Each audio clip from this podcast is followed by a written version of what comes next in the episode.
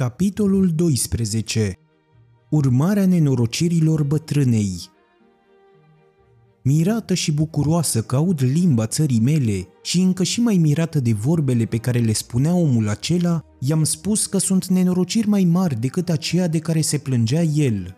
I-am povestit în câteva cuvinte grozăviile pe care le îndurasem și am căzut iar în nesimțire. El m-a luat și m-a dus într-o casă din apropiere, m-a culcat, mi-a dat de mâncare, m-a servit, mi-a spus vorbe de mângâiere, mărturisindu-mi foarte măgulitor că nu mai văzuse femeie atât de frumoasă ca mine și că niciodată nu-i păruse atât de rău că pierduse ceea ce nimeni nu mai putea să-i dea înapoi. Eu sunt din Napoli, zise el. În fiecare an acolo se claponesc două-trei mii de copii. Unii mor din asta, alții capătă o voce mai frumoasă decât a femeilor, iar alții guvernează state. La mine operația asta a izbutit foarte bine și am ajuns muzicant în capela doamnei prințese de Palestrina. A mamei, am strigat eu. A mamei dumitale, strigă el cu lacrimi în ochi. Cum? Dumneata ești prințesa cea tânără pe care eu am crescut-o până la șase ani și care de pe atunci făgăduia să fie tot așa de frumoasă cum ești? Eu sunt. Mama e la câteva sute de pași de aici, tăiată în bucăți, sub un morman de morți. I-am istorisit tot ce mi se întâmplase. Mi-a povestit și el întâmplările lui și mi-a spus că fusese trimis de către o putere creștină la regele Marocului ca să încheie cu acesta un tratat prin care îi se furniza monarhului pulbere, tunuri și corăbii, ca să-l ajute să distrugă comerțul celorlalte puteri creștine. Mi-am îndeplinit misiunea, spuse acel vrednic eunuc. Acum am să mă îmbarc la Ceuta și am să te duc înapoi în Italia. Machieșa gura desere senza colionii. I-am mulțumit înduioșată până la lacrimi. El însă, în loc să mă ducă în Italia, m-a dus la Alger și m-a vândut deiului de acolo. Abia am fost vândută și ciuma aceea care a făcut în conjurul Africii, al Asiei și al Europei a izbucnit cu furie și în Alger – Ați văzut cu tremure, dar spuneți-mi, domnișoară, ați văzut vreodată ciumă? Nu, n-am văzut, răspunse baroana. Dacă ați fi văzut, zise bătrâna, ați spune că e mult mai cumplită decât un cutremur. În Africa e ceva foarte obișnuit. Am luat-o și eu.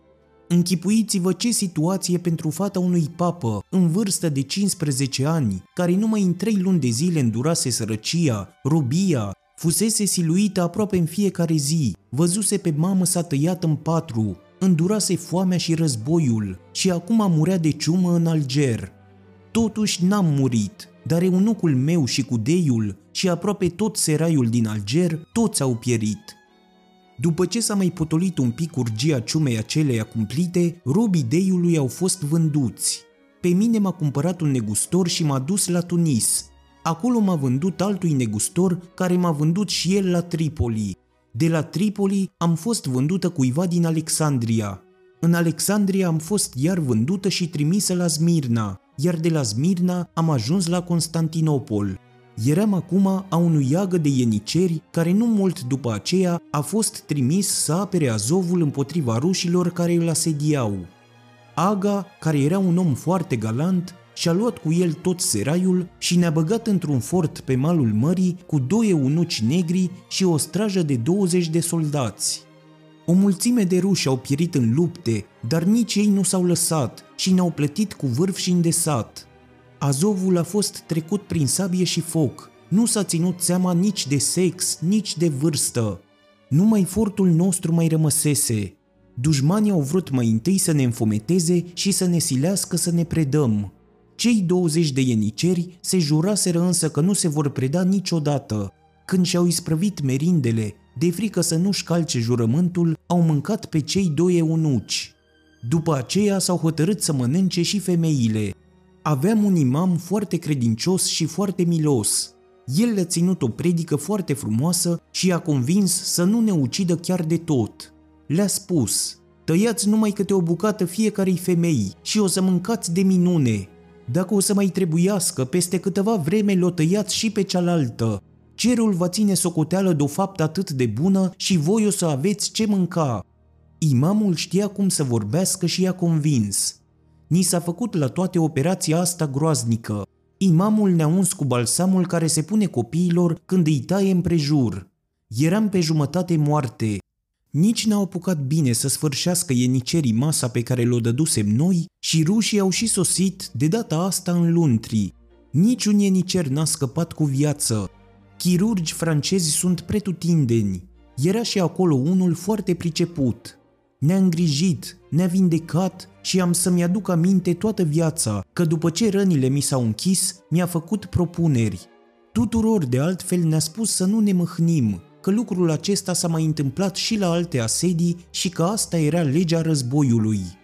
Îndată ce tovarășele mele au putut să umble, au fost duse la Moscova. Eu am căzut pe mâna unui boier care m-a făcut grădinăriță și care îmi dădea în fiecare zi câte 20 de lovituri de bici. Cum însă seniorul ăsta, peste 2 ani, a fost tras pe roată împreună cu alți 30 de boieri pentru nu știu ce intrigă de curte, m-am folosit de împrejurarea asta și am fugit. Am străbătut toată Rusia, am fost servitoare de cârciumă la Riga, pe urmă la Rostock, la Wismar, la Leipzig, la Kassel, la Utrecht, la Leiden, la Haga, la Rotterdam. Am îmbătrânit în mizerie și în ocară, numai cu o bucă, și amintindu-mi mereu că sunt fată de papă. De o sută de ori am vrut să mă omor, dar n-am putut deoarece îmi plăcea încă viața. Slăbiciunea asta ridicolă e poate una din aplicările noastre cele mai nenorocite.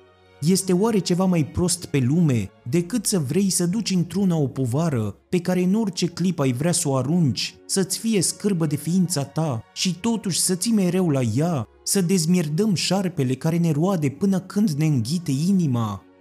Am văzut în țările prin care m-a mânat soarta și în birturile în care am servit un număr nemaipomenit de oameni care își urau viața. N-am văzut însă decât 12 care au pus capăt de bunăvoie nenorocirii lor. Trei negri, patru englezi, patru genovezi și un profesor german pe care îl chema Robeck. Am ajuns până la urmă servitoare la Doni Sacar, iar el m-a pus pe lângă dumneata, frumoasa mea domnișoară. M-am legat de soarta dumitale și m-am ocupat mai mult de treburile dumitale decât de ale mele. Nu ți-aș fi spus nimic de necazurile mele dacă nu mai fi stârnit și dacă n-ar fi obiceiul pe corabie să povestești câte ceva ca să alungi urâtul. Eu am experiență și cunosc lumea. Uite, pune pe fiecare călător să-și povestească viața și dacă s-o găsi măcar unul care să nu-și fi blestemat de nenumărate ori zilele și care să nu-și fi spus lui însuși că e cel mai nenorocit om din lume, să mă arunci în apă cu capul în jos. Capitolul 13 Cum a fost silit Candid să se despartă de frumoasa Cunigunda și de bătrână? Frumoasa Cunigunda, după ce auzi povestea bătrânei, îi dădu acesteia toată cinstea cuvenită unei persoane de rangul și meritul ei. Făcu așa cum îi spuse bătrâna, puse pe toți călătorii rând pe rând să-și povestească viața. Și ea și Candid își dădură seama că bătrâna avea dreptate. Păcat, zise Candid, că înțeleptul panglos a fost spânzurat împotriva obiceiului, într-un autodafe, ne-ar spune acum o mulțime de lucruri minunate despre răul fizic și răul moral, care acoperă pământul și marea, iar eu m-aș încumeta să-i aduc respectuos câteva obiecțiuni. În timp ce unii și alții își istoriseau viața, corabia își urma drumul. Ajunseră la Buenos Aires. Cunigunda, capitanul Candid și cu bătrâna se duseră la guvernator, Don Fernando de Ibarra y Figueora y Mascarenes y Lampurdos y Suza. Acest senior era foarte mândru, așa cum se cuvine să fie un om care purta atâtea nume. Vorbea cu lumea plin de un nobil dispreț. Era așa de grozav cu nasul pe sus, ridica glasul atât de necruțător, își lua o mutră așa de îngânfată, umbla așa de țanțoș, încât tuturor celor care îl salutau le venea să sară la el să-l bată. Îi plăceau grozav femeile. Când o văzu pe Cunigunda, se gândi că nu era pe lume femeie mai frumoasă decât ea. Cel din tâi lucru pe care l-a făcut a fost să întrebe dacă era soția capitanului. Felul cum puse această întrebare îl sperie pe Candid. Nu îndrăzni să spună că era soția lui pentru că într-adevăr nu era, Nu-i venea nici să spună că era soră sa, pentru că nu era nici soră. Și cu toate că această minciună oficioasă fusese foarte la modă la cei vechi și putea fi foarte de folos și celor moderni, sufletul lui era prea curat ca să ne socotească adevărul. Domnișoara Cunigunda, zise el, e pe cale de a-mi face cinstea să se căsătorească cu mine și rugăm pe excelența voastră să ne fie naș. Domn Fernando de Ibarra, răsucindu-și mustața, zâmbi amar și dădu ordin capitanului Candid să se ducă să-și treacă compania în revistă. Candid execută ordinul. Guvernatorul rămase singur cu domnișoara Cunigunda. Îi spuse că o iubește cu patimă și că a doua zi se va căsători cu ea în fața altarului, sau cum i-o plăcea ei.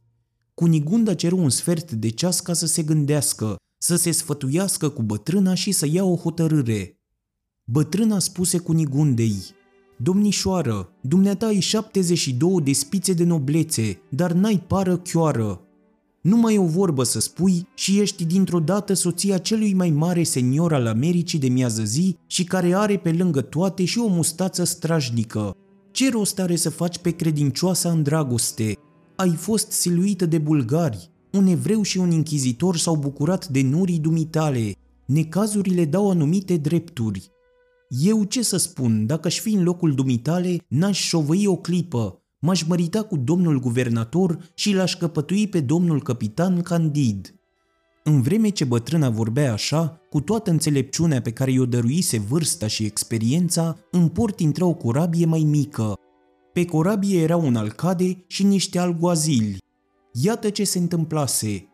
Bătrâna ghicise tocmai bine că un călugăr cordelier furase la Badahos banii și juvaiericalele cu Nigundei, când aceasta trecuse fugară pe acolo împreună cu Candid.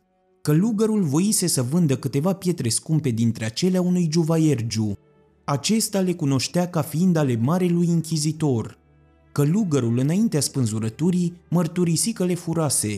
Spusese de la cine și ce drum luaseră cei de la care le șterpelise – se știa deja de fuga cu Nigundei și a lui Candid. Li se luă urma până la Cadiz. Se trimise fără întârziere o corabie după dânsii.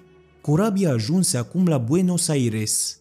Se răspândi vestea că a debarcat un alcade și că ucigașii marelui închizitor erau urmăriți.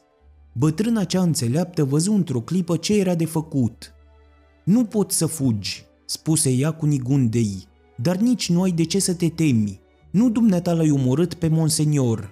Și de altfel, guvernatorul te iubește și nu are să dea voie nimănui să te maltrateze, așa că stai pe loc. După aceea, se duse repede la Candid și îi spuse Fugi repede, că dacă nu, peste un ceas ai să fii ars pe rug. Candid nu mai avea nicio clipă de pierdut, dar cum să se despartă de Cunigunda și unde să fugă? Capitolul al 14-lea cum Candid și Cacambo au fost primiți la iezuiții din Paraguay. Candid adusese de la Cadiz un valet așa cum sunt mulți pe coastele Spaniei și în colonii. Era pe un sfert spaniol, născut în Tucuman, din tată metis. Fusese țărcovnic, paracliser, marinar, călugăr, hamal, soldat, lacheu. Îl chema Cacambo și iubea pe stăpânul său, fiindcă stăpânul său era om bun, puse repede șaua pe cei doi cai andaluzi. Hai, stăpâne, să facem cum ne sfătuiește bătrâna, să plecăm și să fugim fără să ne mai uităm înapoi. Candid izbucni în plâns. O, draga mea Cunigunda, să te părăsesc tocmai acum, când domnul guvernator vrea să ne fie naș. Cunigunda, tu, venită de la așa de mare depărtare, ce ai să te faci singură? O să facă ce-o putea, spuse Cacambo. Femeile se descurcă repede. Dumnezeu le ajută. Noi deocamdată să fugim. Dar unde vrei să mă duci? Încotro mergem? Ce o să facem fără Cunigunda? întreba Candid.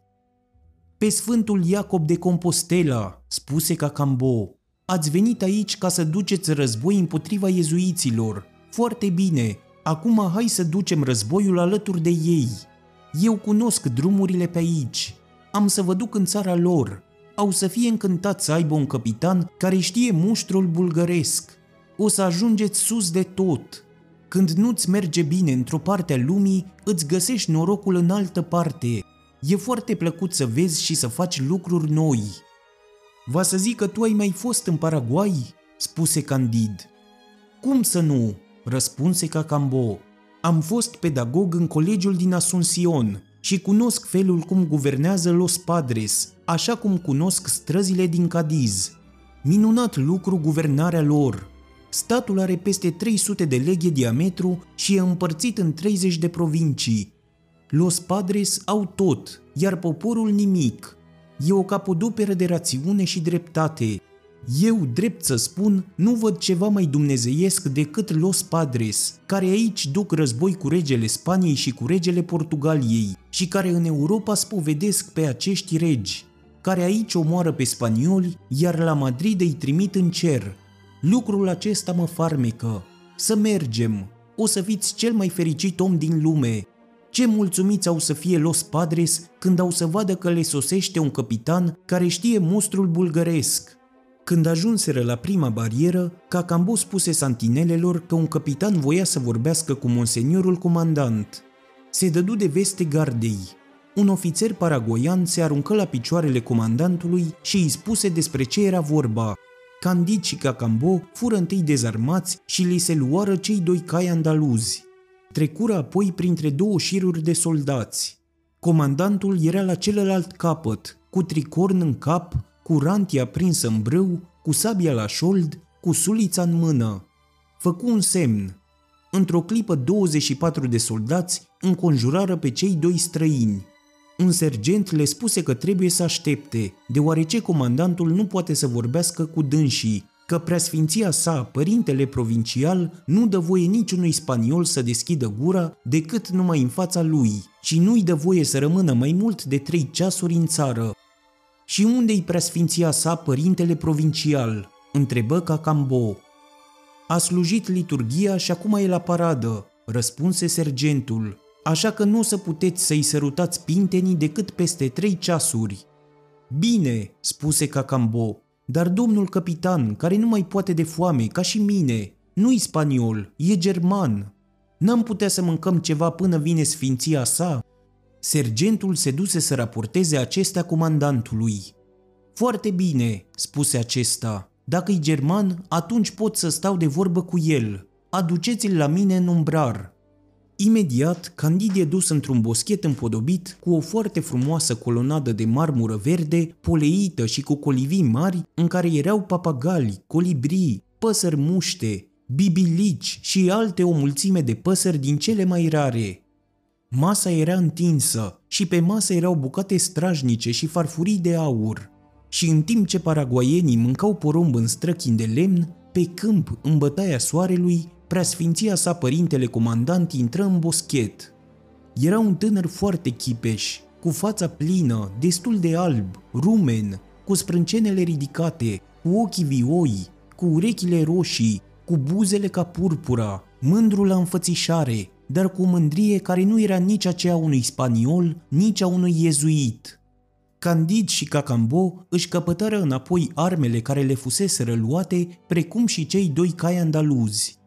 Cacambo le dădu o văz chiar lângă umbrar și toată vremea a cu ochii la ei, de frica vreunei întâmplări neașteptate. Candid sărută mai întâi poalele rantiei comandantului și după aceea se așezară la masă. Va să zic că sunteți germani?" Îl întreba iezuitul în nemțește. Da, sfinția voastră, răspunse Candid. Amândoi rostind acestea, se uitară unul la altul cu o mare mirare și o emoție pe care nu și-o puteau stăpâni. Și din ce loc anume din Germania sunteți?" întrebă iezuitul. Din scârboasa aceea de Vestfalia, răspunse Candid. M-am născut în castelul Thundertentronk. O, Doamne, chiar așa să fie!" Strigă comandantul.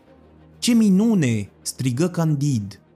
Dumneata ești!" spuse comandantul. E chiar de necrezut!" spuse Candid. Cad amândoi pe spate, apoi se îmbrățișează și lăcrimează din belșug. Cum? Chiar dumneavoastră sunteți, preasfinția voastră! Dumneavoastră, fratele frumoasei Cunigunda! Dumneavoastră care ați fost ucis de bulgari! Dumneavoastră, fiul domnului baron! Sunteți acum iezuit în Paraguay? Ce să spun, lumea e ciudată de tot.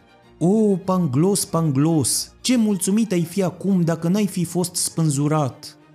Comandantul făcu un semn și sclavii negri și paraguaienii, care turnau de băut în paharele de cristal de stâncă, ieșiră îndată cu toții. Mulțumi apoi de mii de ori lui Dumnezeu și Sfântului Ignațio. Îl strânse pe Candid în brațe, amândorura le curgeau lacrimile. Ați fi și mai mirat, și mai înduioșat, și mai tulburat, zise Candid, dacă v-aș spune că domnișoara Cunigunda, sora dumneavoastră, care credeți că a murit spintecată, trăiește și e sănătoasă. Unde e? Nu prea departe de aici, la domnul guvernator din Buenos Aires, iar eu venisem să mă războiesc cu dumneavoastră.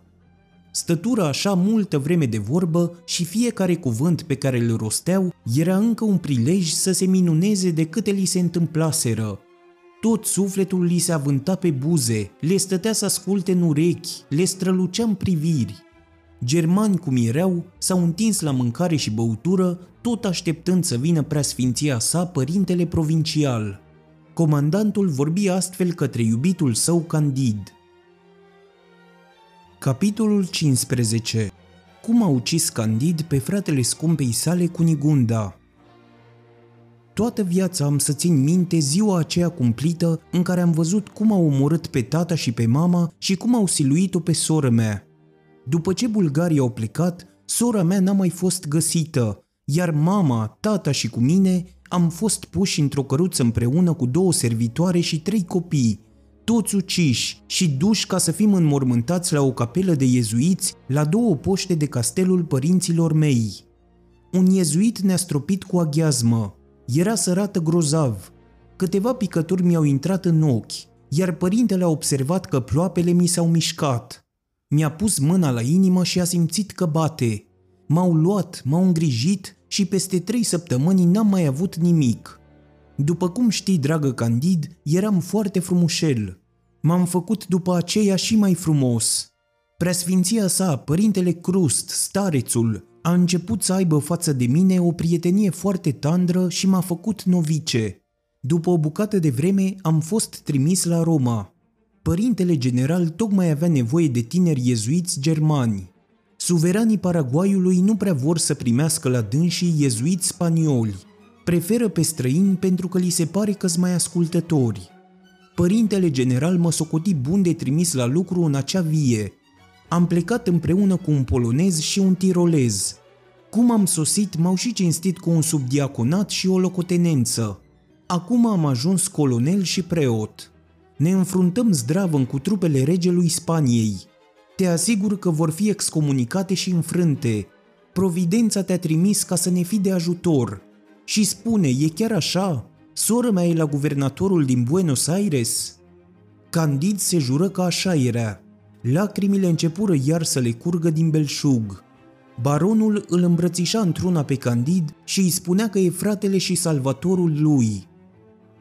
Ah, dragă Candid, poate că vom intra amândoi învingători în oraș și vom lua-o cu noi pe Cunigunda. Asta e și dorința mea, zise Candid. Voiam tocmai să mă însor cu ea și am și acum toată nădejdea că am să mă însor. Tu, obraznicule, spuse baronul, să ai nerușinare să te însori cu sora mea, care are 72 de spițe de noblețe. Cum îndrăznești să-mi spui mie una ca asta?" Candid încremeni auzind asemenea vorbe și răspunse, Preasfinte părinte, toate spițele de noblețe din lume nu înseamnă nimic aici am smuls-o pe sora dumitale din brațele unui evreu și ale unui închizitor.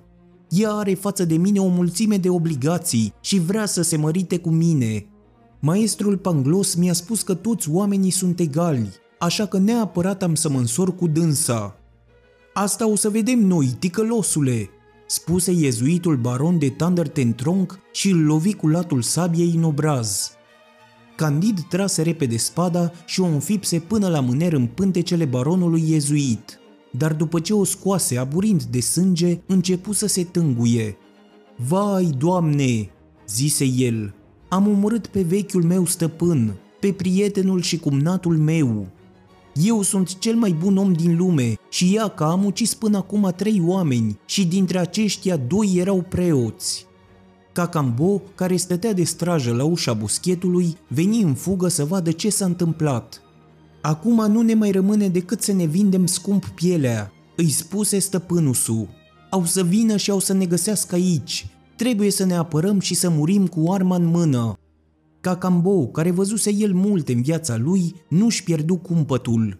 Luă ranchia de iezuit pe care o purta baronul, îl îmbrăcă cu ea pe Candid, îi dădu și pălăria mortului și urcă în șa. Toate acestea au fost făcute într-o clipă. Și acum la galop, stăpâne! Toți au să creadă că sunteți un iezuit care se duce să dea niște ordine. Până să ne ia urma, trecem granița. Nici n-apucă să spună asta și o luă la galop strigând în spaniolă. Faceți loc, că trece preasfinția sa părintele colonel. Capitolul 16 Ce li s-a întâmplat celor doi călători cu două fete, două maimuțe și sălbatici ziși oreioni? Candid și cu valetul lui trecuseră granița și în tabără nimeni nu știa încă de moartea iezuitului german – Cacambo, care se gândea la toate, avusese grijă să-și umple ranița cu pâine, cu ciocolată, cu șuncă, cu fructe și câteva urcioare cu vin. Se înfundară cu caii lor andaluzi într-un ținut necunoscut în care nu găsiră niciun drum. Ajunseră în sfârșit la o câmpie frumoasă, acoperită cu iarbă și brăzdată de pâraie. Călătorii noștri s-au oprit să lase caii să pască. Cacambo spuse lui stăpânusul că ar fi mai bine să mănânce ceva și fără să mai aștepte începu să îmbuce. Cum vrei tu, zise Candid, să mănânc șuncă acum, că am omorât pe fiul domnului baron și mă văd osândit să nu mai văd niciodată pe Cunigunda. La ce o să-mi slujească să-mi prelungesc o viață nenorocită, odată ce va trebui să-mi tărăsc zilele departe de dânsa, plin de mustrări de cuget și de deznădejde, și ce o să mai spună oare jurnalul dintre vouă? Vorbind astfel, început totuși să mănânce. Soarele asfințea. Cei doi călători rătăciți auziră deodată niște țipete, parcă de femeie. Nu-și puteau da seama dacă erau țipete de durere sau de bucurie.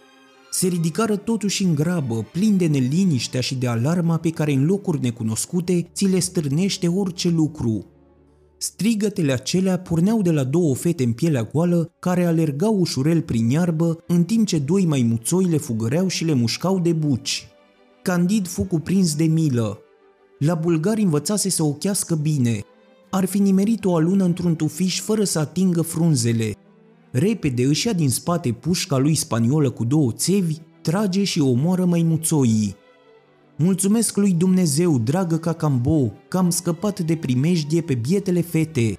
Dacă am săvârșit un păcat, că am ucis un închizitor și un iezuit, mi-am răscumpărat greșeala scăpând de la moarte pe fetele astea. Poate că or fi niște domnișoare nobile și atunci să știi că întâmplarea asta o să ne fie de mare folos. Voia să mai spună ceva, dar limba înțepeni când văzu cum cele două fete se repet și îi iau în brațe pe cei doi maimuțoi îi strâng la piept cu duioșie, izbucnesc în plâns și umplu văzduhul de strigăte de durere. Nu mă așteptam la atâta bunătate sufletească, spuse el în sfârșit lui Cacambo, care la rândul lui spuse Străjnică treaba ați făcut, stăpâne! Ați omorât pe amanții acelor domnișoare. Amanții lor? Nu se poate! Râs de mine, Cacambo! Cum să cred una ca asta? Stăpâne, zise Cacambo, Dumneavoastră întotdeauna vă mirați de tot ce se întâmplă. De ce vi se pare așa de ciudat că în unele țări maimuțoii plac cu coanelor? Sunt și ei pe un sfert oameni, așa cum sunt eu pe un sfert spaniol. Vai, zise Candid, îmi aduc aminte că magistrul Panglos spunea că mai de mult s-au întâmplat de astea și că din împerechieri de felul ăsta au ieșit egipani, fauni și satiri iar câțiva oameni de seamă din antichitate au și văzut asemenea ființe, dar eu ziceam că astea ar fi numai povești. Acum ați putut să vă convingeți, spuse Cacambo, că e adevărat și ați văzut la ce se dedau persoanele care n-au primit o anumită educație. Acum însă tare mi-e frică să nu sară la noi cu coanele acelea și să nu ne facă de petrecanie. Aceste temeinice reflexii făcură pe Candid să plece de acolo și să se înfunde în pădure. Aici, după ce au blestemat pe inchizitorul Portugaliei, pe guvernatorul din Buenos Aires și pe baron, au cinat, apoi s-au culcat pe mușchi și au adormit. Când s-au trezit, au simțit deodată că nu se mai puteau mișca. Cauza era că în timpul nopții oreionii, băștinașii acelor locuri, cărora cele două fete le dăduseră de știre de ceea ce făcuse Candici cu Cacambo, îi legaseră pe amândoi cu funii făcute din coajă de copac. În jurul lor erau vreo 50 de oreioni goi înarmați cu săgeți, cu măciuci și securi de cremene.